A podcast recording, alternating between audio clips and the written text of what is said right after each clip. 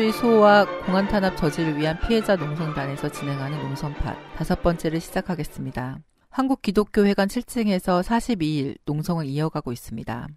42일 농성 기간 중 가장 힘든 날이었습니다. 비정규직 없는 세상을 염원하며 설을 앞두고 또 한 명의 노동자가 자결했습니다. 하지만 수고 언론은 그 노동자의 죽음을 부부싸움으로 분신했다고 전했습니다. 오늘은 금호타이어 노동자의 유서로 시작하겠습니다.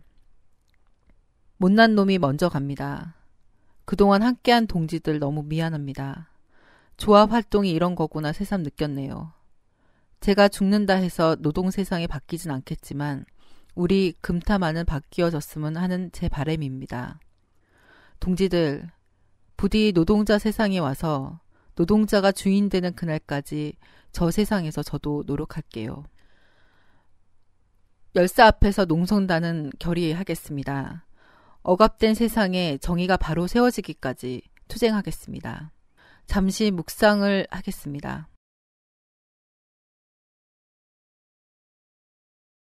자, 설을 앞두고 한 비정규직 노동자가 분신 자결했습니다. 이 소식을 우리 김 기자님이 좀 전해주도록 하겠습니다. 금속노조 광주 전남 지부 금호타이어 지회 김재기 대의원이 지난 16일 어, 곡성 공장 본관 앞에서 도급화 철회를 요구하며 분신했습니다.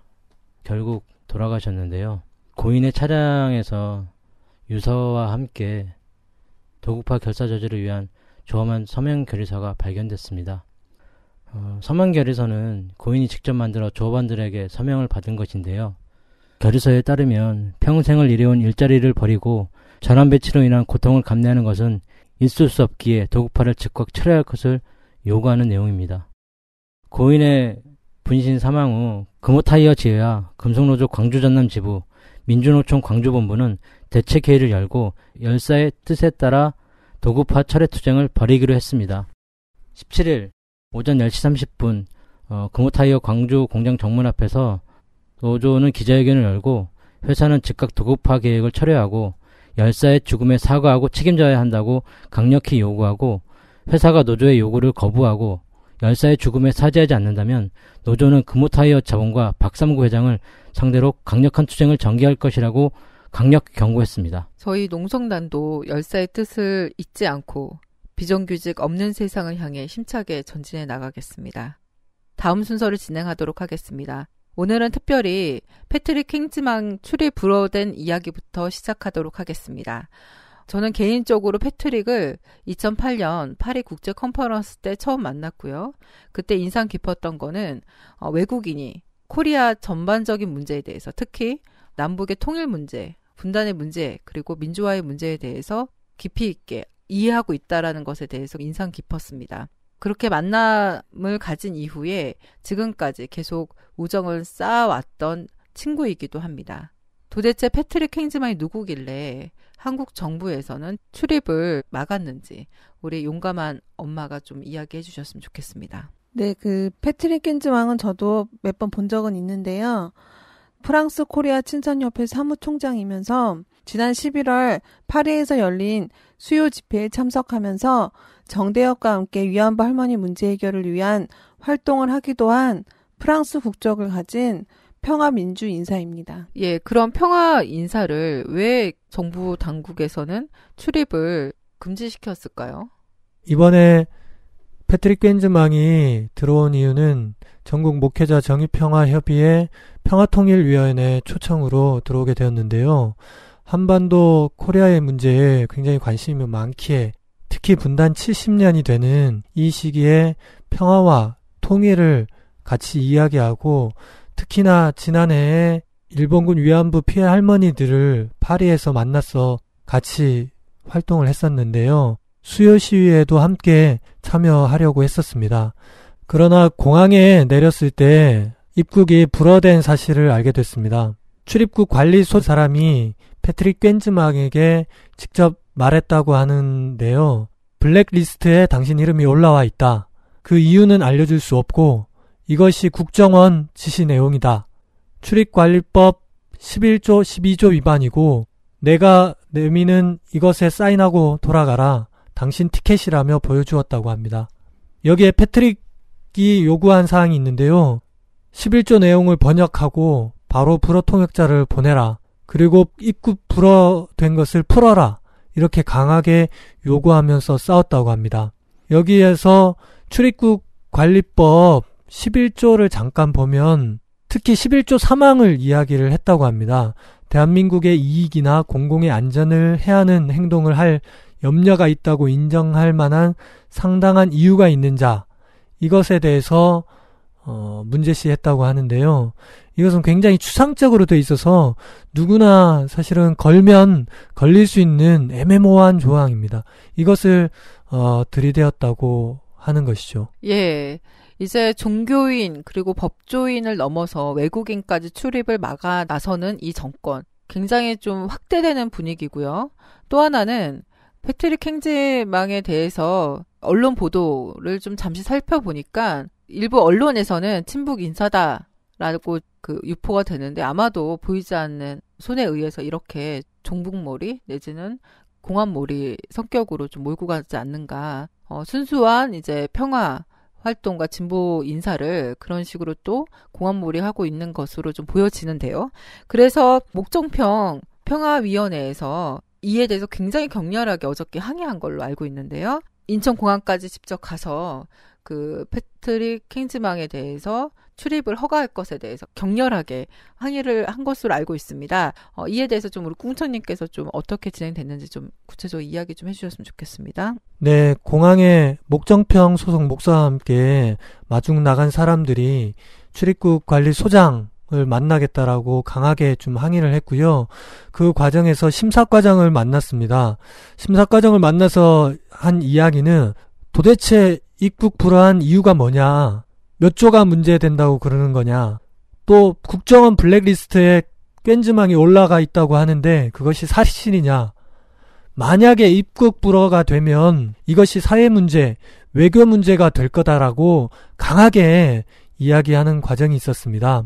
어, 이 심사과장은 알고 보니까 예전에도 제주도 강정마을 그 행정 대집행할 때 국제적인 평화 운동가들이 제주도에 오려고 했었습니다. 그러나 이 평화 운동가들까지 막았던 장본인이라고 본인 스스로 이야기까지 하는 이런 뻔뻔함을 좀 보이기도 했습니다. 예, 출입국 관리소에서조차도 왜 패트릭이 이제 그 한국에 들어올 수 없는지에 대한 이유를 명확하게 밝히지는 않았고 단지 국정원으로 추정되는 나중에 뭐 말을 좀 바꿨다는 얘기도 좀 있어요. 국가 기관에서 이렇게 좀 말을 바꿨다고 좀 들었는데 어쨌든 국가정보원으로 추측되는 국가기관에서 패트릭이 블랙리스트에 올라온 인사이기 때문에 절대 안 된다.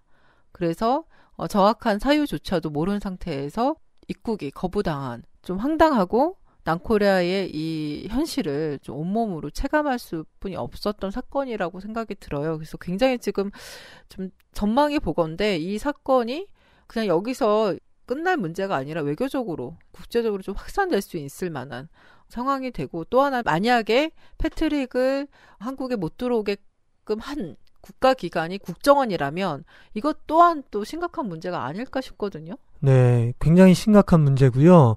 특히 이번에 초청을 결의한 목정평 평통위는 다들 아시다시피 애기봉 등탑과 대북전단 살포 이 반대 운동을 열심히 한 단체이고 그래서 기독교회관에서 목사님들이 같이 농성에 동참하고 계십니다.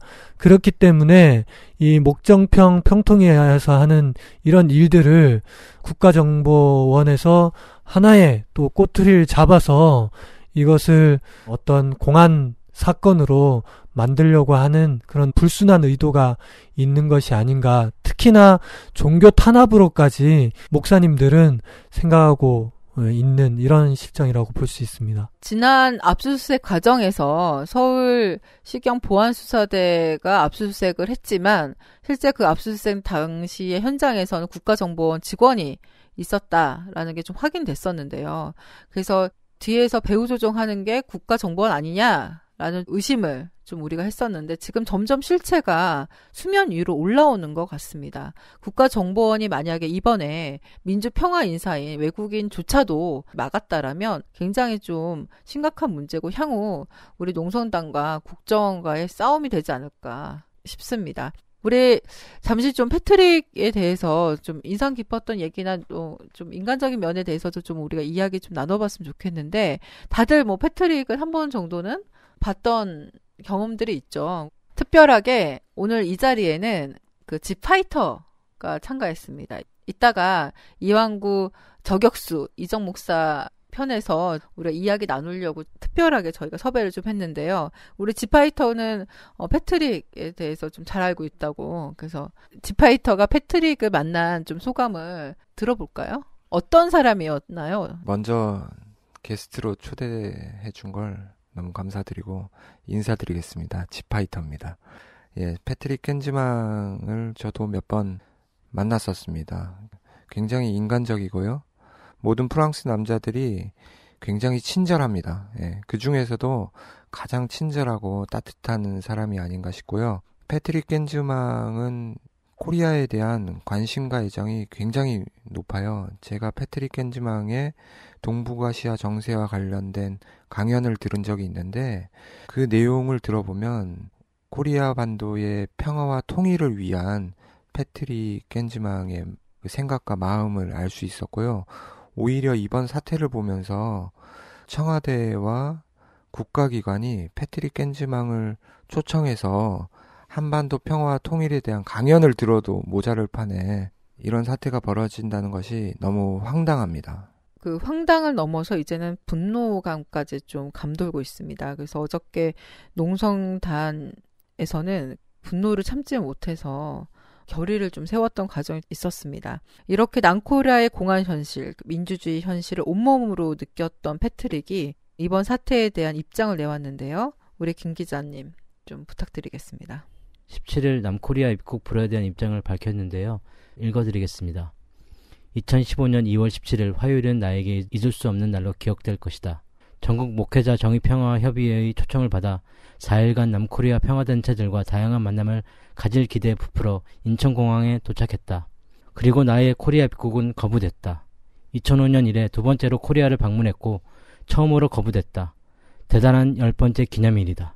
물론 나에게 코리아 여행이란 남코리아 여행 또는 북코리아 여행을 의미한다. 아마 이러한 이유로 남코리아 당국은 나를 범죄자로 테러리스트로 취급했을 수 있다. 나의 입국을 불허한 근거인 출입국 관리법 11조는 다음과 같다. 대한민국의 이익이나 공공의 안전을 해야 하는 행동을 할 염려가 있다고 인정할 만한 상당한 이유가 있는 자. 나의 유일한 범죄가 있다면 그것은 내가 남과 북을 포함한 모든 코리아와 프랑스와의 관계를 진전시키기 위한 프랑스 협회의 책임자 중 한 사람이라는 것이다. 강대국 간의 대결의 장이 된 코리아의 현재 상황에서 이는 용서할 수 없는 행위일 수 있다. 코리아에서의 충돌이 세계 대전으로 번질 수 있는 상황에서 남과 북의 대화가 그 어느 때보다 시급하다는 생각이 용서될 수 없을 수 있다. 2000년과 2007년 남북 수뇌회담을 통해 합의된 공동선언이 전 세계의 이익을 위해서라도 다시 진행되어야 한다는 생각이 용서될 수 없을 수 있다. 내가 생각하는 것들을 그저 코리아의 친구들과 나누고 싶었던 내가 대한민국의 이익이나 공공의 안전을 위협하는 인물로 견제될 수 있다는 생각을 못한 것이 너무 순진했던 것일까? 인천공항 출입국 심사소 심사과장은 나에게 정부의 결정이라는 것 외에 다른 설명을 하지 못했다. 이 결정은 명명백백하게 분노스럽다. 나는 정확한 이유를 요구했고 2013년 그 악명 높은 블랙리스트에 나의 이름이 오른 것이 지금 남코리아 입국을 불허하는 이유라는 대답이 돌아왔다. 나는 이 애매한 정부의 결정이라는 근거에 전혀 만족할 수 없다. 모든 결정은 늘 사람에 의해 결정된다. 나는 이 일을 벌인 사람과 면담하길 원한다. 그러나 코리아인들 사이에도 더 이상 대화하지 않는 것 같아 보인다. 그리고 코리아인들의 불행이자 세계의 불행이 바로 여기에서 비롯된 것이 아닐까? 안타깝게도 이 대답을 내일 2월 18일 알 수는 없을 것이다. 파트릭 꽌즈망. 이번 이왕구가 총리되는 과정에서 민주당에 대한 비판의 목소리가 굉장히 넘쳐났습니다. 무능함은 뭐 이루 말할 수 없었고 그래서 문재인의 횡보를 보면 이제 몸살이는 형국이었어요. 충청권 총리 설 이야기 나오자마자 내년 총선을 염두하고 또 향후에 그 충청권의 민심에 대한 부분이 염두가 되니까 몸살이는 형국이었는데 문재인은 당대표가 되자마자 독재자한테 머리를 가서 숙였죠. 그래서 논란이 됐는데 그 이완구 총리 임명과 관련해서 국회의 책임을 방기하고 그 여론조사로 총리 뽑자 이렇게 얘기 역풍을 맞았습니다. 그래서 국회의 책임을 회피하려고 하는 거 아니냐. 이완구 총리에 대한 여론이 높아서 그 국회에서 강하게 좀 격렬하게 싸울 것에 대한 요구가 있음에도 불구하고 문재인과 김무성은 주말에 동창회에서 서로 부둥켜 안는 어, 그 액션도 취했는데요. 이런 과정을 쭉 지켜봤던 국민들은 굉장히 허탈감이 있습니다. 왜냐하면 민주주의 사회에서 자기를 대신해서 싸우라고 국회의원을 만들어 놨더니 싸우기는 커녕 야합하고 있고 그 심지어는 새누리당 이중도 아니냐 민주당이 이러면서 굉장히 실망감이 큰데요. 민주당의 이런 행보에 대해서 다들 어떻게 보셨는지 좀 이야기 나눠봤으면 좋겠습니다. 우리 꾼청님. 사실은 박근혜 정부 들어와서 총리 후보자가 낙마된 적이 굉장히 많습니다. 어, 세 명이 낙마됐는데 그 뛰어넘는 인물이 사실은 이왕구 후보였습니다. 언론의 외압이라든가 또는 부동산 투기 그리고 삼천교육대 경력 등 정말로 화려한 경력을 가지고 있는데 이것을 야당이 막아내지 못했어요. 그것도 너무나 무능하게 여론조사를 하겠다느니 하면서 정말 국민들의 이 분노를 가지고 싸워야 할 야당이 싸우지 않고 그냥 야합해서 넘어간 꼴이 되고 말았습니다. 이것에 대한 비판과 심판은 분명히 국민들이 할 거라고 이제 보여지고요. 특히나 이번에 된 문재인 당대표에 대해서 한마디 하지 않을 수 없습니다. 최근의 홍보를 보면 당대표 되고 제일 먼저 한 것이 무엇입니까? 독재자 이승만, 박정희 참배하러 간 것이 제일 우선적으로 한 것입니다. 이것에 대해서 여당 일각에서도 비판의 목소리가 높은데 어, 저도 굉장히 이해가 되지 않는 모습이고요. 그 이후에 어, 김무성 물론 뭐 동창회에서 만났다고 합니다만 그 자리에 만나서 끌어안고 그런 모습들을 보인 것이 이게 과연 화합의 정치 또는 뭐 본인들이 이야기하는 그런 것인지 도저히 이해가 안 되는 상황입니다. 예, 저는 그 문재인의 행보를 보고 문재인이 당대표로 선출되면서 박근혜와 전면전을 시작할 것이라고 공언을 했었는데요. 문재인의 행보를 보면 정말 유체이탈, 네, 일반화를 했다라고 볼 수 있습니다. 저는 유체이탈은 박근혜의 고유 명사인 줄 알았는데 문재인의 행보를 보고 유체이탈에 일반화를 시키는구나라는 생각이 들었습니다. 이렇게 민의를 대변해야 될 야당의 행보가 굉장히 실망스러우면서 민주당의 이런 행보에 대해서 다들 실망을 안 하는 사람이 없었을 것 같습니다. 절대적인 국민의 지지를 등에 업고도 그렇게 무기력한 야당의 모습 속에서 결국에는 이런 부정적인 측면에서 긍정도 나오지 않을까 싶습니다. 그래서 새로운 정치 세력화에 대한 흐름도 굉장히 빠르게 진행되고 있는 것으로 알고 있는데 최근에 뭐 정의당과 이제 국민 모임에서 회동을 갖고 이번 보궐선거 때 같이 공동으로 할 것에 대해서 좀 이야기가 나오고 있습니다. 그래서 향후에 민주당이 실망한 만큼 좀 더 가속도가 붙지 않을까 싶어요.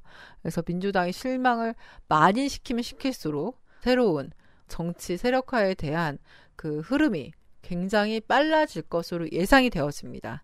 어쨌든 삼청교육대 총리 그리고 공안 총리가 되었는데 삼청교육대 총리의 저격수로 나섰던 이전 목사님과 농성단 과연 그 운명도 만만치 않을 것 같아요.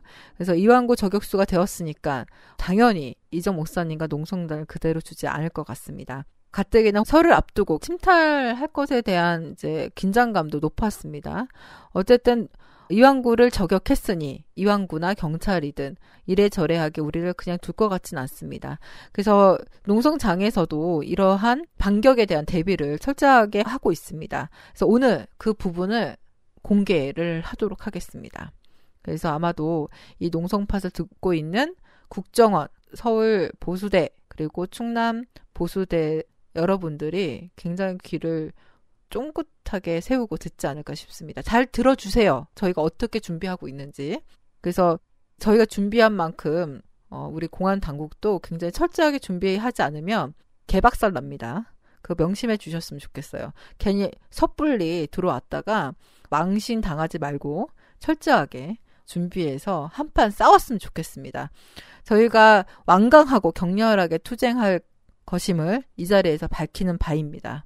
적어도 이 건물 안을 다 접수하지 않는 이상은 저희가 꿈쩍도 하지 않을 것입니다. 민주노총이 한 하루 이틀 완강하게 저항했다고 하는데 최소한 농성단에서는 그 이상을 버틸 각오와 만반의 준비를 다 했다는 것을 농성팟을 통해서 알려드리는 바입니다.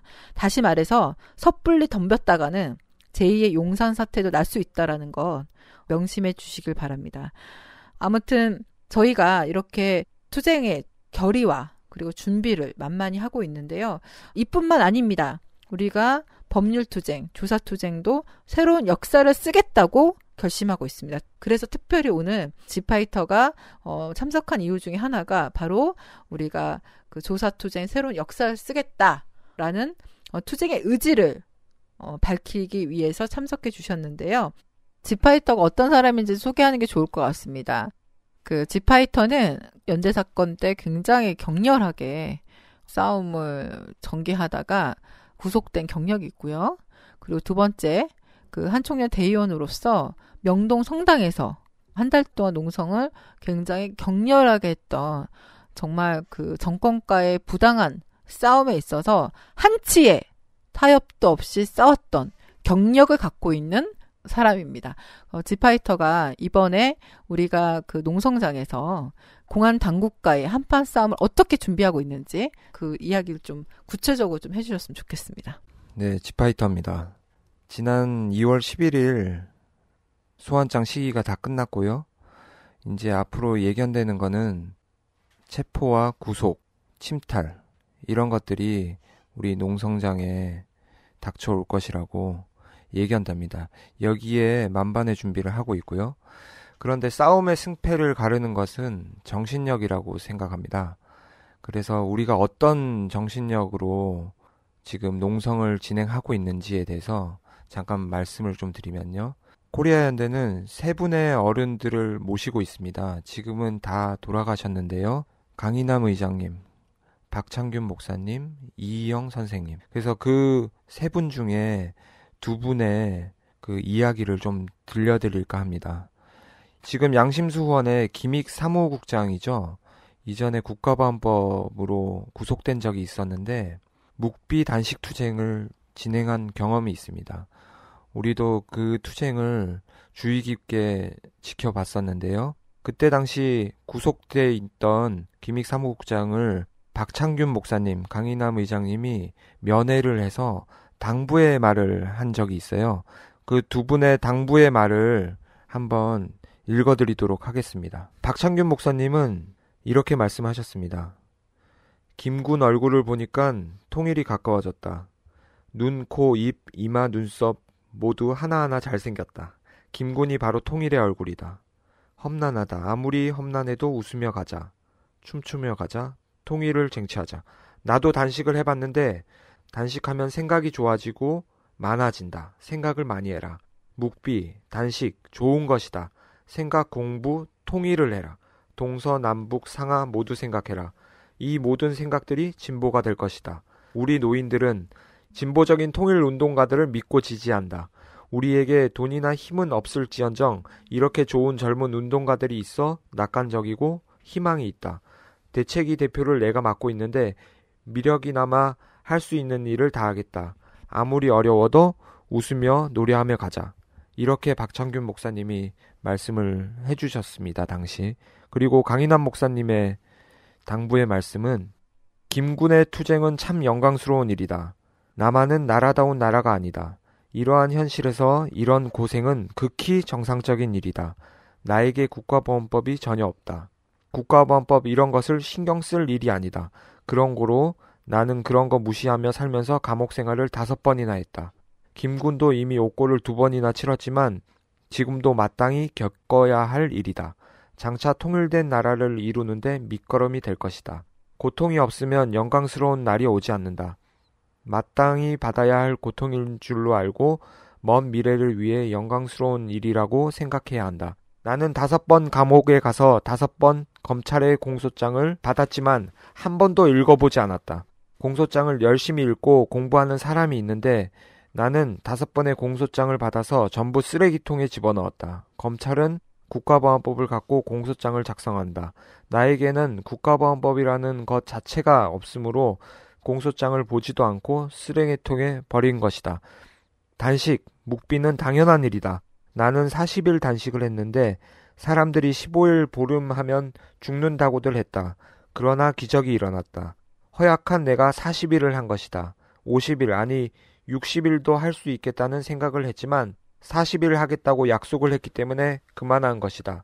묵비 이것은 내가 부러워하는 것이다. 나는 묵비권을 행사한 적이 없기 때문이다. 검찰, 경찰을 무시해버려라. 묵비 단식이야말로 운동이고 투쟁이다. 참으로 보람있고 영광스러울 것이다. 네, 이렇게 강인남 의장님과 박창균 목사님이 당시 묵비 단식 투쟁을 전개하던 현 양심수원의 김익 사무국장에게 이렇게 말을 하며 면회를 했습니다. 그 내용을 제가 읽어드린 거고요. 이런 마음이 한마디로 말하면 농성단의 결이다. 이렇게 말씀드릴 수 있겠습니다. 농성단에서의 그 준비에서 가장 핵심은 우리 지파이터가 이야기했던 것처럼 결국엔 사직생의 결의인 것 같습니다.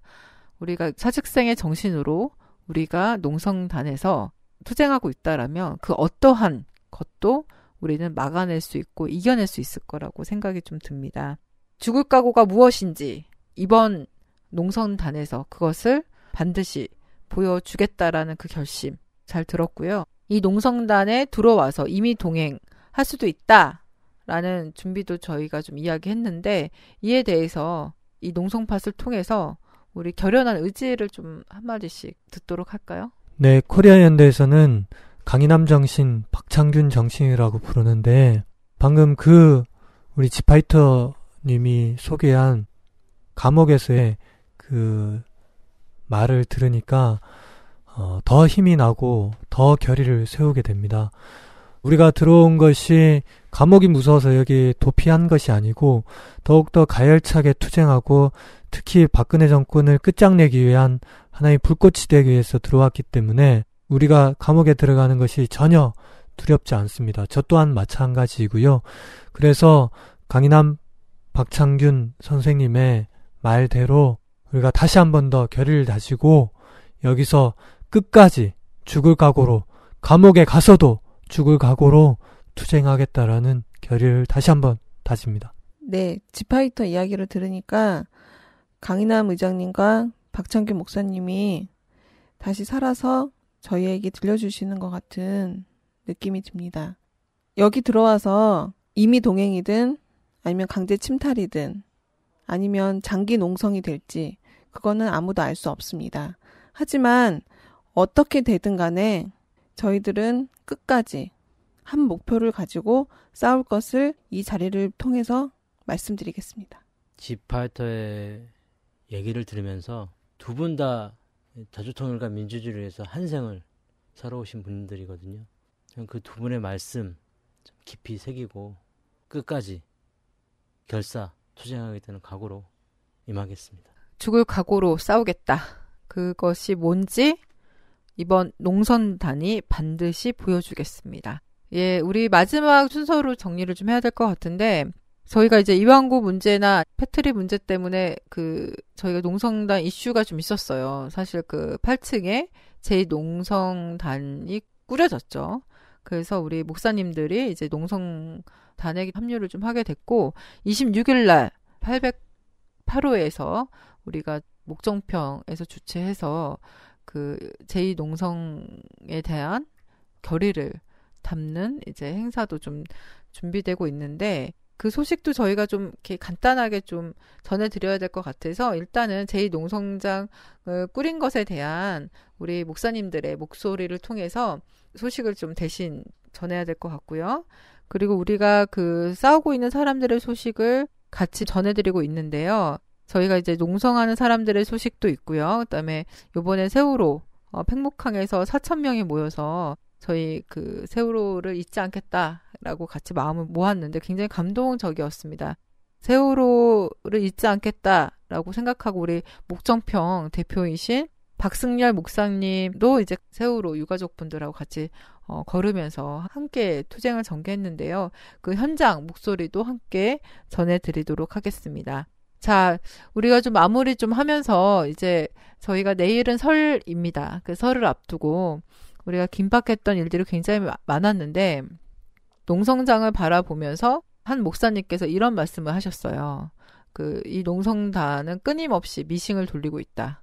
그래서 미싱을 돌리는 모습, 그러니까 항상 새로운 일들을 만들어내고 열심히 사는 모습을 보면서 굉장히 감동을 받았다 이런 이야기를 들었을 때 굉장히 농성 활동을 하면서 뿌듯했던 기억이 좀 있습니다. 얼마 전에 손석희 앵커가 한 말이 굉장히 가슴에 남았는데요. 이 말로 오늘 농성파 정리하도록 하겠습니다. 목사가 가난한 이에게 빵을 주면 훌륭하다라는 칭찬을 듣지만 그가 왜 가난한 것인지 사회 구조에 대해서 이야기하면 빨갱이라고 비난을 듣게 된다. 어, 삼천 교육대로 누구는 자살을 하고 불구가 되어 인생의 통째로 날아갔지만 그들을 짓밟은 사람은 결국 총리가 되어서 사회 구조를 하는 사람들을 공안몰이로 탄압하고 있습니다. 우리 농성단은 이 부당한 사회 구조에 대해서 끝까지 싸울 것입니다. 행동하는 농성팟 다음 시간에 다시 만나길 기대하면서 마치도록 하겠습니다. 네, 저는 부산에서 올라온 안명준입니다. 여기 공안 탄압 말만 들어도 참 가슴이 산, 산뜻합니다. 근데 여기에 코리아 연대 형제들이 부부가 함께 열 몇 번이 계시고 그리고 제가 사랑하는 민동선 이장 목사님이 함께 있기에 부산에서 아이와 이야기하고 정리하고 아빠와 서울 가야 되는데 어 이거는 부모가 있어도 부모를 만나지 못하고 자식이 있어도 자식을 만나지 못하면서 한 공간에 갇혀 있는 많은 분들이 계신다. 그래서 거기에 하나님의 말씀에 위로가 필요한 자리는 함께 하라. 이것이 목사가 가야 될 자리다. 그래서 나는 아들에게 이야기를 하고 서울로 올라왔습니다. 그래서 여기 이 자리에 오니까 참 반갑고 기쁘고 사랑스럽고 마음 속에서는 눈물이 나지만 그냥 말하지 않고 말하지 않는 그 단언 안에서의 나오는 힘 이것이 우리의 투쟁의 열기인 것 같습니다. 감사합니다. 공안 탄압, 애기봉 등탑을 평화 운동을 하는데 이걸 공안 탄압으로 밀어붙이고 있는 정권에 반대하여서 반대보다 반대와 아울러 이걸 하지 마라! 는 거에 맞춰 가지고 제2 농성단을 꾸린 기독교 회관 808호입니다. 왜 이거 여기에다 또다시 제2 농성단을 만들었느냐? 그냥 우리는 우리는 평화하자고 서로 남과 북이 만나서 그냥 어깨춤 추고 놀면 좋은데 왜 그와 같은 높은 등탑을 세워가지고 남과 북이 등을 지면서 욕을 하면서 싸워야 되는지 그게 그게 너무도 싫어요. 너무도 싫습니다. 하기에 이거 하지 말자. 그랬는데 그거로 인해 가지고 그거 하지 말자고 기자회견하고 기도회 한 걸 가지고 김포에서는 김포 시민단체들 한 명 한 명 모두를 집시법 위반으로 지금 다 잡아 들어가고 있습니다. 따라서 여기 아울러 함께 했던 우리 목정평 목사들도 아마 또 한 명 한 명 잡아 들어갈 거라고 생각합니다. 그렇기 때문에 우리는 제2 농성장을 열 수밖에 없었습니다. 여기에 부산에 있지만 이 아픈 마음을 함께하는 마음으로 지금 명절이지만 이 기간에 함께 서로 위로하고 서로 함께하는 마음으로 하나님의 평화를 나누는 게 우리는 죄가 아닙니다. 하나님의 나라를 열어나가는 것이 우리는 당연한 것입니다. 주야, 감사합니다. 주야. 고맙습니다. 아우. 이렇게 함께 걸어주는 수많은 시민들이 있는 것에 대해서 참 기쁘다. 예. 참 그 우리의 작은 발걸음이 다른 사람들한테 이렇게 또 힘이 될 수 있고 또 예. 진실을 알 수 있는 그런 참 그런 힘이 있구나. 그러니까 예. 작은 발걸음이지만 큰 힘이구나라고 하는 생각이 좀 들었고요. 예. 그리고 무엇보다 참 가족들 하고 함께 그 마음을 나누고자 하는 시민들의 그 마음 예. 참 감동이었어요. 예. 어, 행, 행렬을 보면서 그 지역에 있는 중학생들 그리고 할머니 할아버지들이 머리 숙여서 인사하고 고맙다고 말할 때 그 말씀하시는데 아 이게 사람 사는 건데 이게 음. 정말 함께 아파하고 함께 격려하는 이런 게 참 사람 사는 건데 참 좋다 예. 생각이 좀 들지요.